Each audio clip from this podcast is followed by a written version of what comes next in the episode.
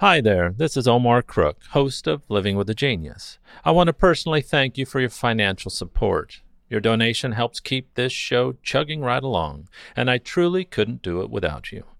As always, thanks for listening. Be kind, do good work, and until next time. Thanks so much for joining me. Now here's part two of the Pazzi conspiracy. During Sunday Mass on this day in 1478, the Pazzi conspiracy unfolded in front of over a thousand parishioners in the main sanctuary of the Duomo Cathedral in Florence, Italy. As the host was raised and the bell rang through the crowded Santa Maria del Fiore, carnage erupted. Giuliano de' Medici was mortally wounded on the spot, stabbed a total of 19 times by Bernardo Baroncelli and Francesco de' Pazzi, while simultaneously the attack began on his brother, Lorenzo. Except the conspirator standing behind the ruler of Florence made the mistake of reaching to steady himself on Lorenzo's shoulder before plunging the knife into his back, alerting Lorenzo to what was about to happen. Lorenzo leapt away, his attacker's knife grazing his neck, and wrapped his cloak about his arm to act as a shield.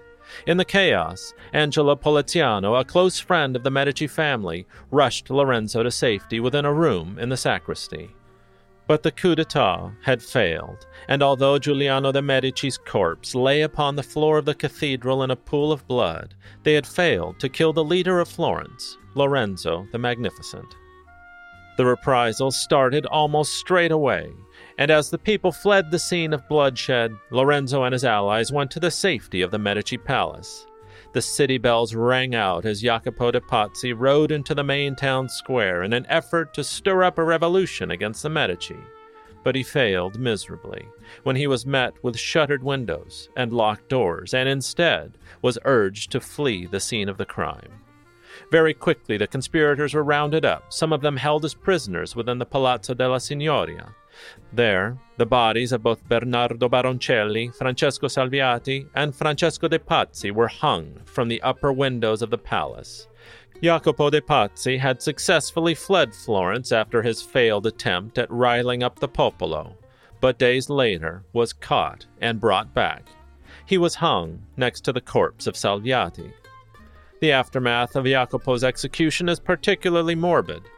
After his capture and return to Florence, the head of the Pazzi clan, Jacopo de' Pazzi, was tortured, then hanged from the Palazzo della Signoria, next to the decomposing corpse of Salviati. He was buried at Santa Croce, but the body was dug up and thrown into a ditch. It was then dragged through the streets and propped up at the door of Palazzo Pazzi, where the rotting head was mockingly used as a door knocker. From there, it was thrown into the Arno, and then children fished it out and hung it from a willow tree, flogged it, and then threw it back into the river. The main conspirators were hunted down throughout Italy, and between the day of the attack in April and the 20th of October, a total of 80 people were executed. Bandini dei Baroncelli, who had escaped to Constantinople, was arrested and returned in fetters by the Sultan Mehmed II, and still in Turkish clothing, was hanged from a window of the Palazzo del Capitano del Popolo on the 29th of December of 1479. We happen to know about Baroncelli's particular Turkish dress from a 1479 sketch by a witness to his hanging, Leonardo da Vinci. The Pazzi family were banished from Florence and their lands and property confiscated. Their name and their coat of arms were perpetually suppressed. The name was erased from public registers, and all the buildings and streets carrying their name were renamed. Their crest, a shield with two dolphins, was everywhere obliterated. Anyone named Pazzi had to take a new name, and anyone married to a Pazzi was barred from public office.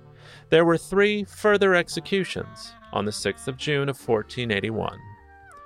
But it was the beginning of the end for the House of Medici, and their influence in Florence would end when, just two years after the death of Lorenzo the Magnificent in 1492, his eldest son, Piero the Unfortunate, and the rest of the Medici clan would be exiled from Florence in 1494, when Piero failed to gain the support of Florence, who had fallen under the spell of madman Girolamo Savonarola.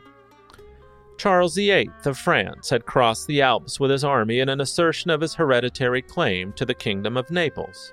The French king's efforts created a need for a new Duke of Milan after the fatal poisoning of Gian Galeazzo Sforza. It would be filled by the man who facilitated the beginning of the end of the disproportionate power held by Florence and the influential House of Medici. And who, you ask, was this man who turned a blind eye to the French king, Charles VIII, in exchange for the dukedom of Milan? Galeazzo's uncle, Ludovico Sforza. Thanks for listening. Be kind, do good work, and until next time.